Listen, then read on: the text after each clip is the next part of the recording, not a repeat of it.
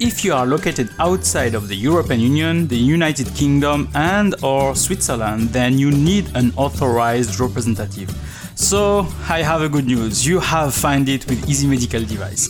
And if you are also in need of an importer in Europe and in Switzerland, then contact us definitely at info at easymedicaldevice.com. info at easymedicaldevice.com and I'm sure we can help you. Welcome to the Medical Device Made Easy podcast. I am Monir El Azzouzi, a medical device expert specialized on quality and regulatory affairs. My mission is to help you learn how to place a compliant medical device on the market. For that, I share with you my experience and the one of others on this podcast. Are you ready for your dose of regulation and standards today? Okay, so let the show begin.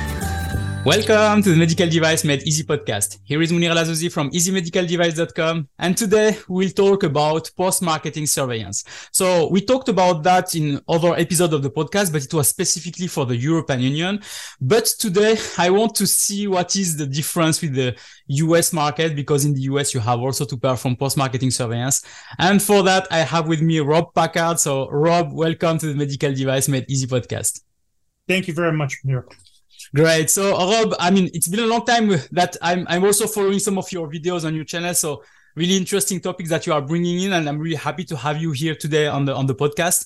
So, uh, Rob, can we have a small introduction of yourself for people maybe that don't know you or want to know more about you? Sure. Um, to start at the beginning, I'm a chemical engineer from UConn, uh, University of Connecticut. I started out in the biotech and pharma industry for a decade doing R&D and scale up of natural products and recombinant DNA products. In 2000, I switched over to the medical device industry. In 2005, I had my first job in quality and regulatory. So I, I obviously didn't start there. I, in fact, I was CEO of my own medical device company in 2004. Great. And uh, 2009, I joined BSI. I was a notified body auditor for three and a half years. Wow. In 2000, 12, I started my own consulting business in regulatory affairs. And I hired my first employee in 2017, Mary Vater. And we are about to be 12 people. Um, so we are growing. Uh, so it's now my dream of having a firm that does quality and regulatory consulting for medical device startup companies. No, it's really, really, really great. And as I said, I, am following you and following also what uh, you are doing, and uh, you are doing really great. And really happy also that uh, things are, are, are really growing because mainly um, we are doing the same at Easy Medical Device, trying to help uh, medical device manufacturers. And I really also appreciate what uh, what you are doing there um, in in the market specifically. So. Um, in terms of um, discussion, so today the topic will be post-marketing surveillance. Uh, so this is something that we talk a lot here in Europe because of the new regulation of EU where we are now, um, yeah, trying to understand how to execute that with the new regulation. But I wanted today that we are really focusing on the US market. Uh, because we have some people that are maybe also asking themselves, oh, should I do exactly the same as what we are doing in Europe for the US? So the question mainly is what is, but maybe before to really start on all that, maybe for some people that say, okay, they are talking about this topic, but what is it exactly? Can we just make maybe a small summary of what is a post-marketing surveillance? Sure. Um, the post-market surveillance is defined in ISO 13485. It's clause 8.2.1 for feedback. And it doesn't say customer feedback, it's just feedback in general. And this one relatively new standard that was created, or uh, a technical report, it's ISO TR 20416, specifically for post market surveillance, that really goes much more in depth about what post market surveillance is. But it's not just a reactive system where you're responding to complaints and adverse events. It's supposed to be a proactive system where you go out there and look at what competitor products have and try to prevent those from happening to your product look at um, trade shows, look at literature, look at um, send out proactive surveys to try to figure figure out what kind of use errors are occurring in products, cybersecurity issues. So it's it has to have a proactive element to it, and it should be planned, documented, and you have to show evidence in the form of reports that you're conducting this on a schedule as planned. And nothing like that exists in the US. yeah. Okay. Great. But what is important that we that you mentioned is mainly also the fact that yeah, you have to look at trade shows or what people are saying about you or your company. I saw also that they, you have also to look at social media sometime because mainly we have yes. some auditors that say, "Oh, do you have a social media presence? Are people talking about you? Do you have a Facebook page talking about maybe you or whatever?" So this is also something that you have to look at. Yes, um, some companies, it's more. Oh, the auditor asked us if we had this, so we'll we'll do a token look for this to see if there is anything. But the right way to do it is to actually have a website that's built for customers to give you feedback, to give your sales representatives apps where they can gather customer feedback. And one of the things I suggest to companies when I'm in a consulting role is give your give your customers, whenever you have a consumable component, give them the ability to create an app to reorder things and then periodically ask them, uh, would you could you answer this question? So instead of inundating them with these surveys that take long periods of time, just every once in a while, when they're already on your app and they're already placing an order for something, ask them a question. And so by randomizing when you ask and who you ask, you can cover all your post market surveillance questions without burdening your customers and, and annoying them. And you get a, a higher touch uh, customer service feature, but it's not intended to be a customer satisfaction survey yeah. for medical devices. You're supposed to link it to your risk management program and identify um, things that you can't identify whether your risk controls are adequate or not in a pre-market benchtop or uh, short clinical study, those are the things you're supposed to be verifying in a post-market surveillance plan, not the things that are is my product sterile and how do I know? Exactly. no, I think I think it's great because yeah, you have sometimes some marketing survey which are more like uh, is the color good, is this and that. I mean, mm it's not really interesting, but it's more about, as you said, linked to the risks. What are the risks for uh, this product? What are uh, maybe verify if some of the risks that you have identified on your risk management mm-hmm. are available or not, or if they are really uh, high risk or low risk or frequencies high or low. So it's really something interesting. Uh, but I think you gave some good techniques also here about if you have a website and provide survey automatically through a website, etc. Because we have a lot of people that say, yeah, it takes a lot of time to send a survey. We never receive an answer. Uh, mm-hmm. We have to send them and verify who received it, who we send, etc. So, but there are a lot of automatic tools that are existing now yeah. so that can help you so it's mainly something that i mean if, if and you, you don't want to know just once a year it's just like doing a management review once a year in at one point of the year tells you nothing about what happened 11 months prior and what what does it matter if you take action on something that happened 11 months ago? Exactly. So doing smaller survey groups throughout the year is much more effective at catching emerging problems. For instance an incompatibility with an accessory from a competitor or um, even your own company. Um, if you're looking for software updates and software patches that have a bug you're never going to catch that if you do it once a year. Exactly. I mean, it's uh, really important to have uh, this uh, regular uh, check and frequency and uh, trying to solve the issues now and not waiting, as you've said, at the end of the year to check what happened in January or February. So it's really great. Um, in terms of you had a, a, a great comment because when you described the post-marketing surveillance, you said it's you, you said a lot of things that were exactly what we are doing in Europe, but you said in the US it's completely different. So what yes. is the difference here we are talking about? So it's on several levels. Number one, the FDA doesn't have a requirement to have ISO 13485 yet. They're talking about it, they've put together a proposal, but it hasn't been implemented yet. And the big issue is how long will it take to implement? So there's no post market surveillance requirement in the quality system regs at all. There's no feedback clause, there's no post market requirement. And in the 510K process, there's no place for post market surveillance to be included in this submission except two places.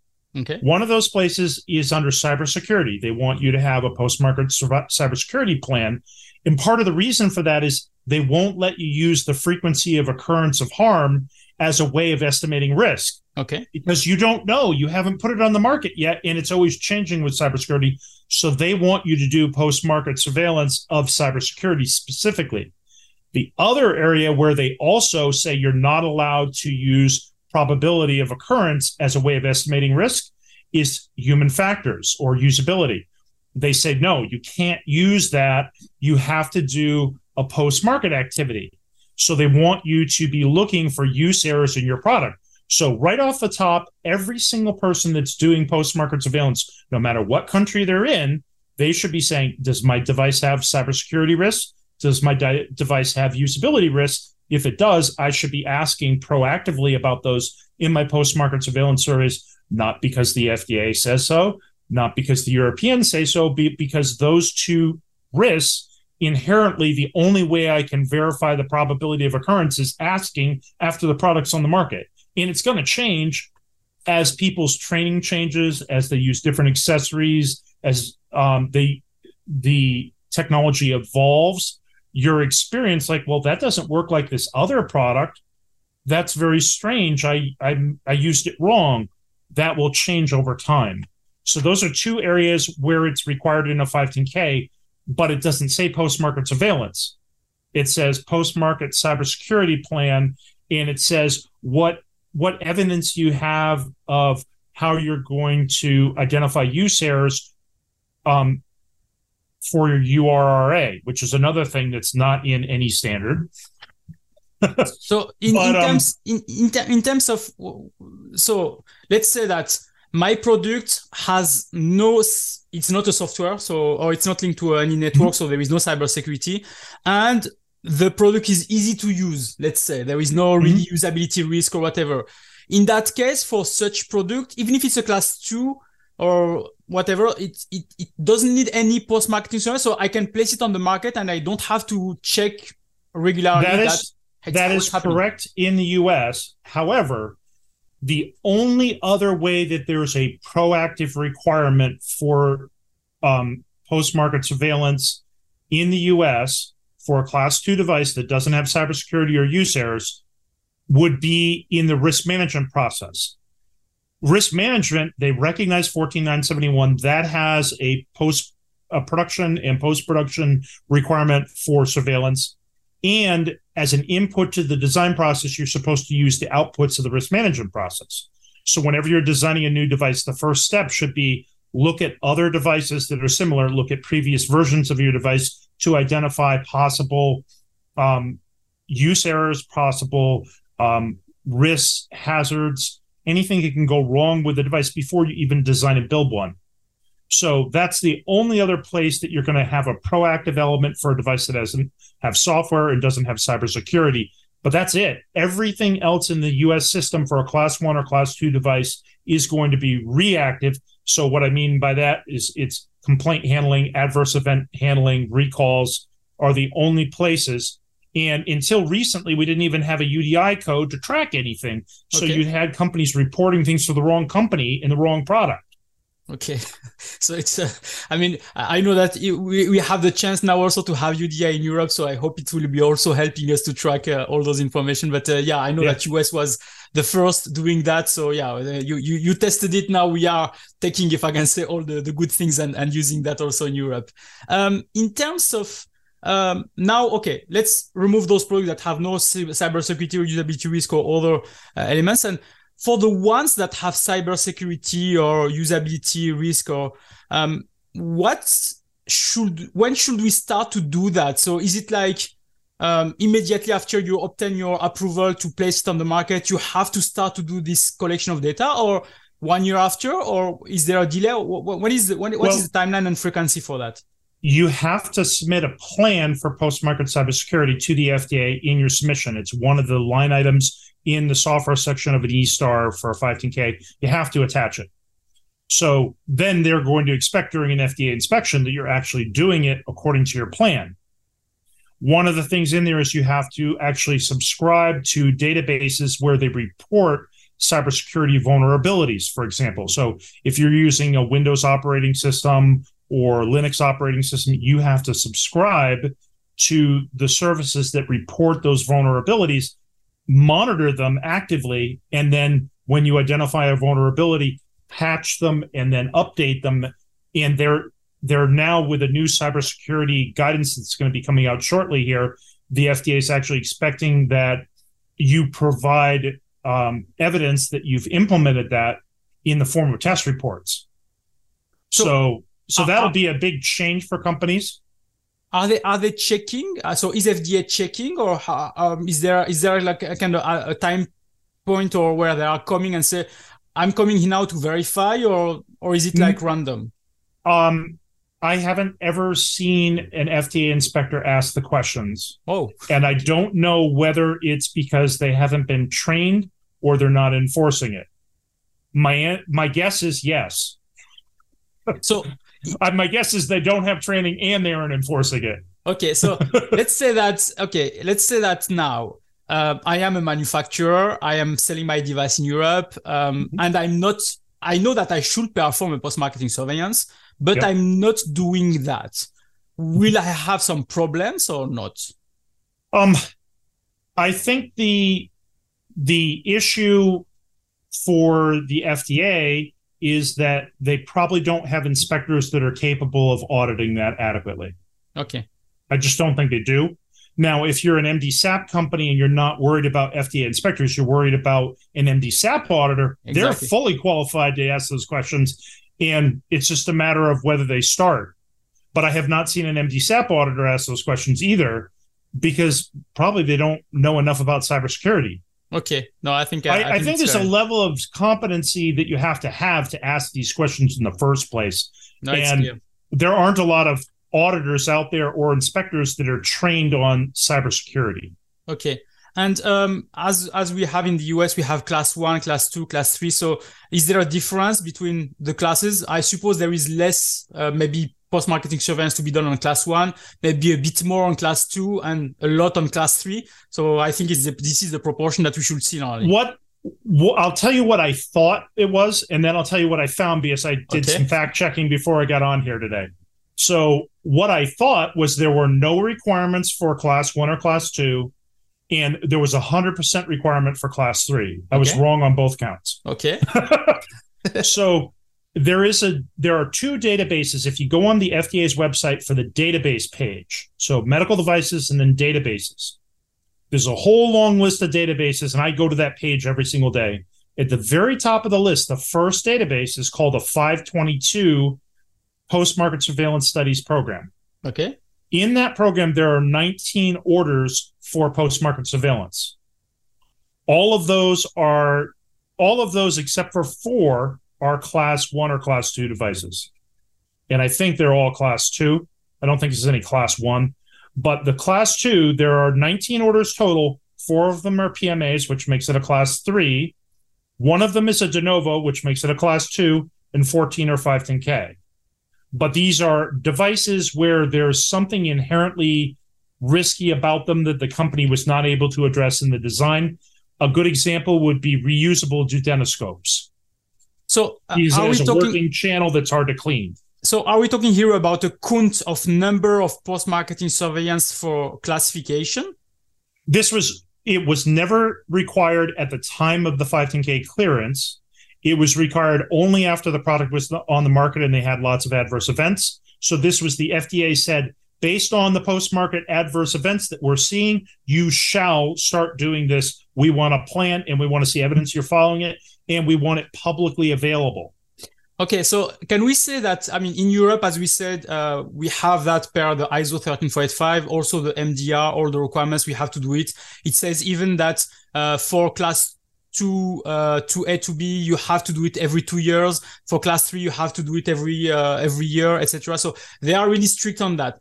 Can we say that in the US? They don't have that in the US for class two device. So there's none, no class one, there's only 14 or 15 class two devices, and all of them are high risk class two. That if they were in Europe, the Europeans would be say, please get this product off the market.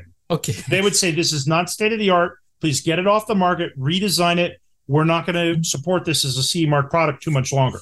So can we say also that post-marketing surveillance in the US is more like a punishment than something that people are doing? Yeah, it's it's a, a containment measure. Okay. No, I think it's uh... for a class two. Now, okay. for the class one, it's at, uh, sorry for the class three device is totally different story. Um, there are two two different categories. One is humanitarian device exemptions. Humanitarian device exemptions aren't a class one, two, or three. They're such a small market, eight thousand users per or patients per year, that the FDA said we're not going to take it down a normal pathway. We're going to offer you a humanitarian device exemption, oh. sort of like a orphan drugs but for devices. Yeah. And for those products out there, um, there are nine of them that have a post-market surveillance plan. So it's a post-market post-approval study database or PASS database that the FDA has further down the list. But if you look for PASS database, PAS, there are nine of them that are for humanitarian device exemption. One is from, I believe, 2021. Um, I think seven of them are from the uh, from the 10 years prior, and then there's one that's before 2010. But there's only a total of nine of those. For the PMA, the class three PMA submissions that are normal, large market, mass produced, there are 237 of them. Okay. So that's a, a very large number of PMA products that have post market surveillance plans. But I thought it was 100%. And the total number of PMAs that have been approved is 1,387. Okay. So, so we're looking at 17% of the PMAs have active PAS studies. So what that tells me is when you have a class three device, the FDA almost 100% of the time expects you to have a PAS study when you launch but the PAS study might be a one year study, a two year study, a three year study. Once you've met the requirements, they they evaluate again. Should we continue to require this, or should we uh, let them um, uh, sunset the uh, the plan and no longer do any more post market surveillance reporting uh, for the class three? And so they're saying 83% of the time, no need to continue. 17% of the time, you're not done yet or we want you to continue. Okay. So it's really the fda who is uh, saying is, is really making the the the core based on the reports. Okay. yeah it's based on real data. And that's not the kind of interaction we see from the notified bodies. That's the kind of interaction we see from the mdcg okay. So the medical device coordinating group in europe they're saying you shall and we're writing a common specification that's the that would be more like that other group the 522 plans. Um they're saying you shall do this and for these class 3 devices they're saying you shall do this. But once you've met the requirements um and you finish your study then in Europe you have to continue and in the US you don't unless the FDA says so. Okay. So that is a key difference. In terms of so let's say that we have to do this uh, post marketing surveillance what kind of data they are expecting you to gather and then to display or to show to to everyone? Um, the data that they want you to provide is um, if it's proactive data they're wanting in the US FDA they want you to look at other competitor products and identify what the risks are for those. Look at previous versions of your product identify those risks and document that in your we identify these risks and they're in our risk management and here's how we're going to control them. If it's post market it's very limited and it's really only for cybersecurity human factors or class 3 devices and the FDA reviews it as part of their um, pre-market review and approval and they say yes we agree with this or no we want you to add something to it um, and they're even ag- agreeing or disagreeing with the frequency of it. But once again, the FDA is very focused on what are you going to do about complaints? What are you going to do about adverse event reporting? Please give us trend reporting of specific types of events. And they want you at the FDA to redo a review of your frequency of adverse events or complaints for every single type every single time it happens. Okay. And that's just like Canada had in their guidance document a couple of years ago, or maybe it's only a year ago now. But um, the Health Canada said we want we have a new post-market surveillance summary reporting requirement, like the PSURs that that Europe is re- providing, and they're saying if you have a negative outcome, we want you to report that to us right away, but we want the reports every year, no matter what. But if it's negative, we need it right away. Okay. And so the FDA is very similar to that, where if it's a negative outcome, they they want to know about it. But proactive things, they they really are not looking at that at all. They just want you to review the complaints and adverse events and identify if it's a change in the frequency that would require implementation of a corrective action. So when, when you said uh, that you have to gather data about your device or the device of your competitors, so are we talking about the device uh, data that are coming also from outside of the US, like Europe or Brazil or Australia, or are we just focusing to the US market? Hey, just a second. Do you need a EU, Swiss, or UK representative? Then choose Easy Medical Device. We can represent you and also become your importer. Contact us at eo at easymedicaldevice.com. No, the, the FDA requires that you include any data for the same device in other countries. Okay. You're even required to report adverse events occurring in other countries. Okay. So if, if somebody dies or has a serious injury in another country, or if an adverse event occurred that could result in a serious injury or death, you're required to report those to the FDA. And that's a mistake a lot of companies make when they're not familiar with US law. They they don't report it and they were supposed to. So that's probably one of the number one uh, 483s or warning letters that we see companies get. They they're aware of it in one country but didn't report it in the US like they were supposed to. Canada has that now. Europe okay. has that. So all the countries are getting on the same page. We don't care what country it occurred in. If it could happen here with the same product, you need to report it here too. Okay. No, I think it's it's great. I mean, it's normal. Uh, as we said, we are yeah. not here just talking about uh, uh, something that uh, I mean, you, you can maybe sell a low volume in, in in the US and a big volume outside. And if there is a big issue outside, maybe it will not be visible really in the US because of that. So it's it's good to have this kind of information here. Of course. But in terms of uh, gathering those data, I suppose mainly that you have to go to multiple websites, that you have to try to identify who are your competitors or the similar products, and then try to gather all those data to then be able to build all that. So, um, so mainly how people can be doing that. So, is there a certain way that people can be yes. Um, visiting some website, or there is some tools that are using for that are used for that?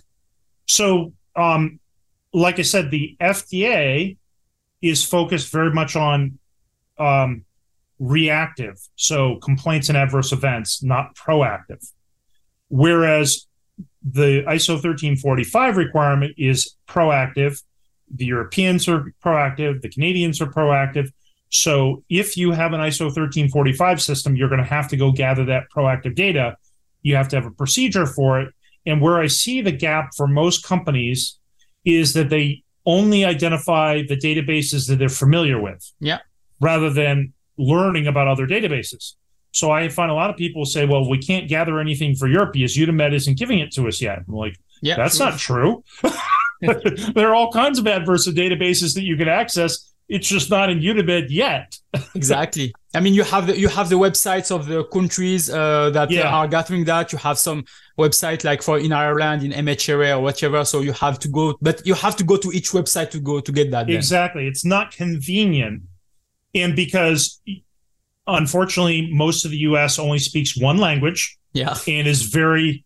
Uh, very biased, of course, of course, to everything that happens in the U.S and they don't want to do anything that would require a lot of work or time. So they don't learn what all the other databases are and they don't actively go out and get that information. But what we have in our own procedure for post market surveillance is a list of all the websites for Europe and Australia and Canada and US. Um, and if you have other markets, is this, if there are other markets, add those here too. So we actually help people, and I just updated those links about a month ago. Okay. So all the links on our procedure are updated. So people are like, "Where do you find this stuff?" Well, by our procedure, because that, that's what I did. I completely went through the whole entire thing, and a lot of those, um, a lot of those website links were provided to me over time by other notified body consultants that, like yourself, that specialize in European post market surveillance and things. And so they know right where to look. They know the languages and like, okay, this is the link I use for uh, the Czech Republic, and this is the one I use for the French uh, database.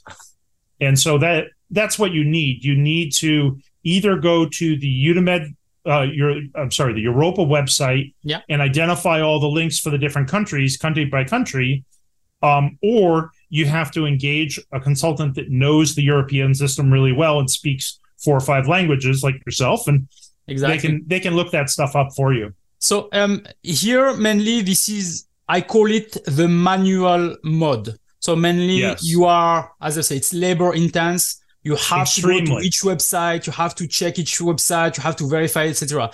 Um, there are a lot of um, other methodology, I suppose, but um, is there something that is more automatic that I, I can go and just click on a button and find more data and, and then I'm done? Um, I won't say you're done, but yes, there are databases out there that will speed up the process a lot.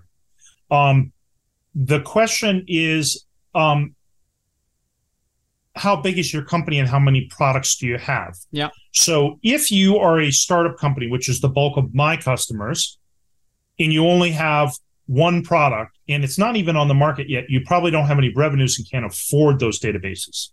So in those cases, you should come to somebody like me that has already invested in those software databases and we can do the searches for you. We know the software, we know it efficiently, and we own the license.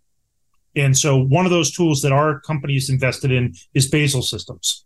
Okay. Um, and that software works really well. And if I need to look up something on the FDA database, I go there first because it's faster than the FDA database by like 10 to 1.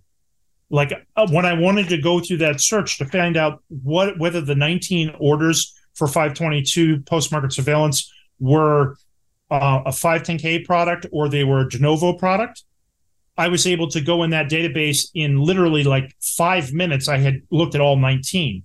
And anybody that's gone into the FDA database knows it takes you five minutes to get the first record. exactly. So, if nothing else, just the speed at which I can access the data is so much faster. But Basil System also has uh, ability to save a database. So once you create the database of a product for a customer, um, so I only want to look at this, this, this, and this. You can save that, and it will always give you that data for that product profile. And I have 75 different clients I can do that for.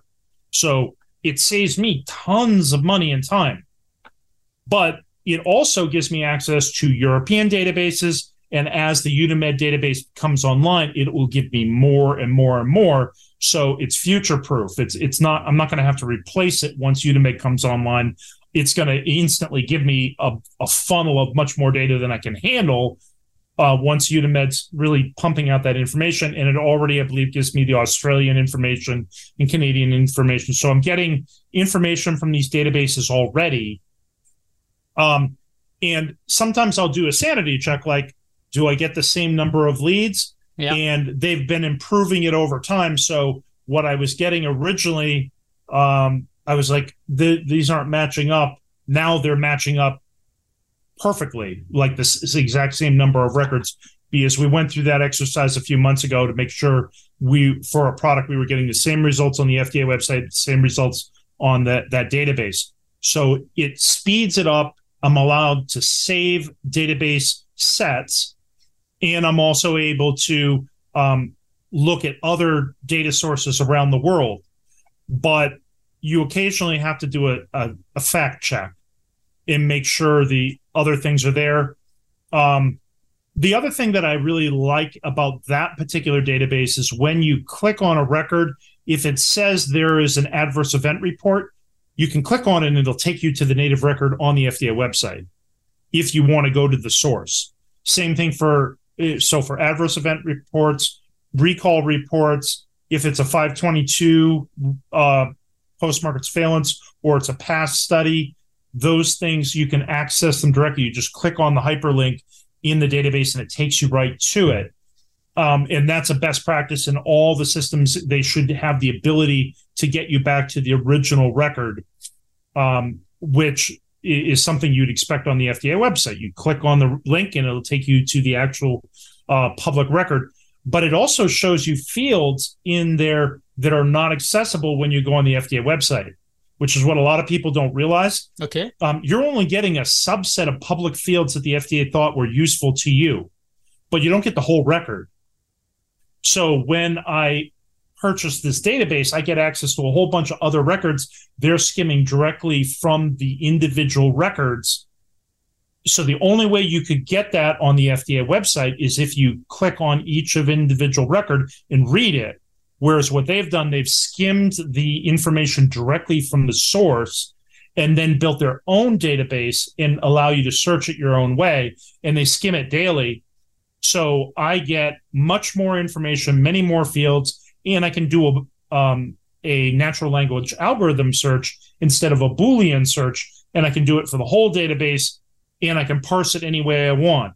I can parse it by year. I can parse it by product code. I can parse it by uh, country, by customer, uh, by company, by uh, review panel.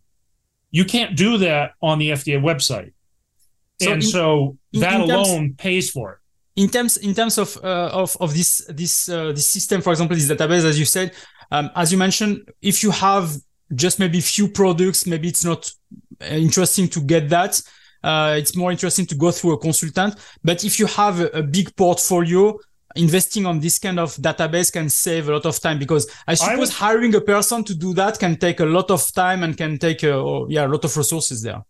I think that the transition point is probably around three or four products. Okay. Because I know from myself when I managed uh, somebody doing that work, they could finish all the work in a quarter. Okay once you have more than one of these you're going to do per quarter, you need a database, okay. a tool that can help you expedite it. So somewhere between one and four is the transition point.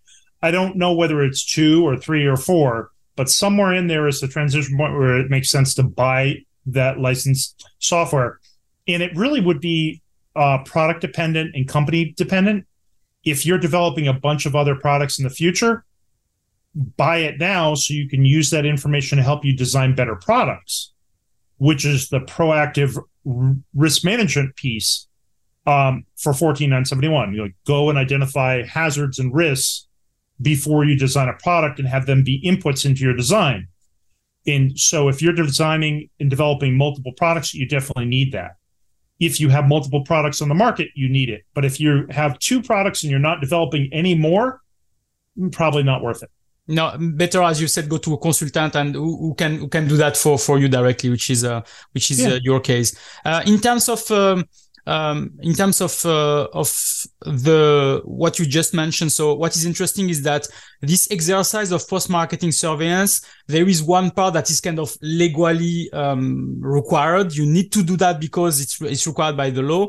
And there is another part as you mentioned because you have to understand what the competitors are doing or how uh, what kind of issues there are with this type of product so that you can also improve your products and provide a better experience to your customers so you have to look at the whole picture and not just think, oh, the law asked me to do that, so I have to do it. No, there is also the part where we, you are trying exactly. to, to, give a good so, product also to your customers. So one of the things that we do, we're we're doing human factors projects and in, in cybersecurity, a lot of um, regulatory submissions for the first time for a product. And when we look at competitor products and we do that analysis for them, we identify which projects products are bad so, sort of the bad actors that have a lot of quality problems and recalls, we identify those up front. And then we identify ones that have none. Okay. And we share that information and report with a company and say, you know, this particular product, it, it has a lot of problems, and you want to make sure those are addressed in yours because the FDA is going to ask about them. They don't want to have another product that has a bunch of recalls. But at the same time, this other product over here that's also a competitor, they have none of these. So what are they doing differently from you other than not reporting? If it's just you're not reporting, I don't want to copy that. But exactly. If, if the if the issue is yours by design doesn't have that risk, or you have a more effective risk control, I want to copy what they did. And so I'll give an example. The first company I ever worked with was a company called Z Medica in, as a medical device company. Okay. And um, Z Medica had uh, a product for hemostatic it was a hemostatic agent that stopped bleeding. And the FDA sent out a public service warning that said, do not use any kind of product like FloSeal around the spine because it can cause paralysis. Because the product swells to stop bleeding ah. and it applies pressure on the spinal cord and can cause you to be paralyzed. And so a whole bunch of companies all of a sudden contacted us and said, Is this a problem for your product? And said, No, it's actually not. So I sent out proactively a message to all our customers you should be aware of this warning, but it doesn't apply to our product because our product doesn't expand at all. Our product works by adsorption instead of absorption. So AD instead of AB. So it doesn't change in size. So therefore, it can't put a pressure on the spinal cord. So you could use it in this area of the body without worrying about that risk. You have other risks because we've solved the problem a different way, and everybody was aware of that, but you don't have this risk. So this warning letter and all these adverse events and recalls that recently occurred in the relabeling, not applicable to us. So you don't need to worry about it. So it's so important. that worked out well it's, it's, it's, important to yeah, gather those information so that you can also proactively also go to your customers and inform them and, and do that. So it's why I'm saying, yeah, the, this post-marketing surveillance activity uh, is not is really important also for improving the quality of your products or having a, a better knowledge in terms of uh, risks to your products or if there is you can reassure your customers to say no there is no risk at all. Don't worry. Everything is fine. Is under control. So which is uh, great. You talked about fda um, is there any other issues on post-marketing surveillance that FDA has noticed, or there is other points where we can say that uh, FDA recommends do it that way to to not have any issue or, or some best practices? Yes. So the FDA recently, as an emerging issue that they're trying to address, is trying to come up with an option for trend reporting of device malfunctions. Um, I don't think this is going to be a major game changer for anybody. I think it's going to be the things that aren't reportable, but they're malfunctions of the device that happen pretty regularly. Those things, um, it would make sense to trend report. Uh, but something where it's a serious injury or death, they're not going to let you do trend reporting. Okay. So something that's a minor injury that happens all the time, would be a perfect example of the kind of thing that they're trying to target. But it only makes sense for a company that has hundreds of of events like this that are reportable now, but wouldn't be reportable under this trend reporting. So a, a perfect example of that would be band-aids. Everybody knows what a band-aid and you know, sorry to J and J for using your trade name, but exactly they're band-aids. uh, bandages if you have an aggressive adhesive on a bandage and you pull it off your skin, if you're an infant or an or an elderly person, you can pull the skin right off with it. And then you have a more serious issue than yeah. whatever you had the bandage on there for. But if you go swimming as a kid, so you have your your six year old goes swimming at the pool and they have a bandage on, you need that aggressive, durable adhesive, or the bandage will fall off in the pool. Or if you go take a shower or you wash your hands and you have a bandage on your hand, those are things that will cause the bandage to fall off. And believe it or not, if the bandage falls off in the pool or if it pulls off a little bit of skin from around the wound, um, both of those are considered reportable. Okay, so yeah, but they're uh, a nuisance report, and if you go to somebody like the companies that I can't give their names because I used to audit them, but uh, I was the guy that went out and audited all the bandage companies. Exactly, and they would literally have hundreds or even thousands of adverse events they'd have to report every single month. Wow. And they would have they would have warning letters from the FDA because they weren't keeping up with the reporting in a timely manner. Like, well, how can I do investigations on three thousand complaints in a month? You know, CVS decides to give me all of them at one time. Yeah, exactly. I mean, it, it's also that uh, to, to, say that there is uh, people, uh, yeah, that are receiving that. So you have also to understand that, yeah, it's like a manual uh, review or such. I mean, maybe they have some automatic things, but mainly there there is some uh, manual manual in, activities also. In Europe, they already have a place for that. It's called trend reporting. Yeah, and exactly. so it's a separate section of the regulation, different article. Uh, I don't remember. It's like eighty nine or something. Exactly. But but um in in the US, they're thinking about creating a law for this to reduce the amount of reporting that they have to follow up on. so yeah, and and this is coming also from a, an IMDRF uh, guidance that is saying exactly how to execute that. So they are they are copying yeah. what is mentioned on the IMDRF, and U- Europe has done that. I suppose yeah, a lot of other countries will will start also to do that, which uh, which is uh, uh, interesting here. Uh, great. Anything else about post-marketing surveillance? I think we have really covered all the topics for for the US. I I think the only other thing is just sort of a, a recommendation for companies in general. Okay. Um, the entire world has um, cell phones. Yeah. The entire world has cell phones. Um, some countries that are what we consider developing nations have bypassed the old landline systems and only have cell phones. Exactly. exactly. Uh, Korea would be an example of that. So these countries that have cell phones basically everywhere, every single consumer has those. You can get post market surveillance from your customers, whether they're an end user that's a layperson or it's an end user that's a doctor or a nurse or um, a pediatrician or it's an ambulance driver, a paramedic, whoever it is, you can get feedback from them if they use your device. So instead of looking at it as a task that you don't want to do and you want to get out of, instead think of it as a way to build a better relationship with your customers, to reorder products, to test out pilot programs on new products, to get like focus group information. You need to integrate post market surveillance into your marketing program and to help you do, identify problems with your product and identify solutions and, and get that proactive feedback embrace post-market surveillance and build a mobile app that does it well instead of trying to avoid it yeah. and that's absolutely required for the companies that have implants no, it's because great. you're required to have registries. You're required to report on this stuff every single year. You're going to have people looking at it and it's just a matter of time before you're the last um, buggy whip company that doesn't have it.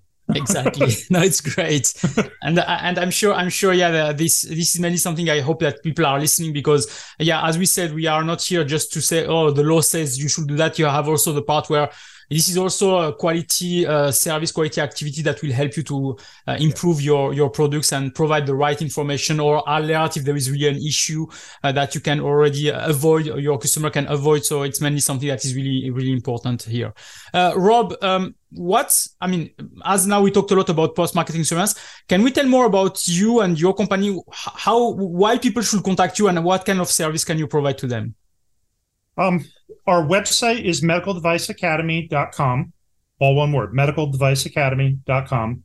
Yeah. Uh, it has academy in the name because I like to teach and yeah. I like to do webinars and YouTube, but it's a full service quality and regulatory consulting firm. Um, more than half of our work is FDA submissions.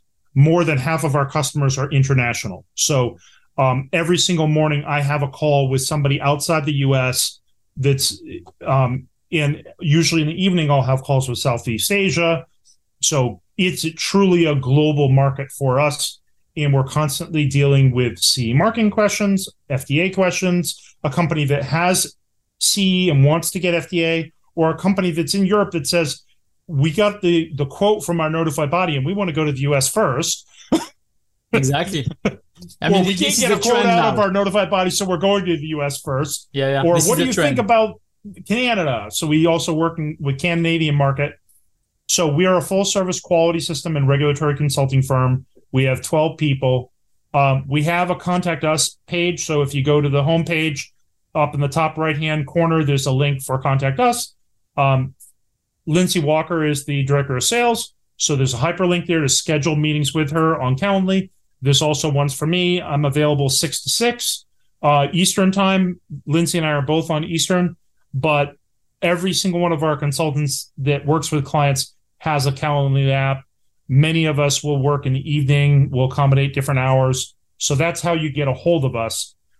Mine even has here's how you contact me on WhatsApp. So I can tell you for a fact that Sharon, myself, and Boomak are getting buried in by WhatsApp texts by various customers constantly. I can so, I can imagine. I can imagine. So uh, I will um, place anyway all the links uh, on the show notes. Also the links of uh, Basil system because you have mentioned this uh, uh, database. So I think we can also mention uh, that so that people can go. I think they can also have a demo with the Basil system. They can have yes. a, a, check of, of this and verify it's really interesting for them.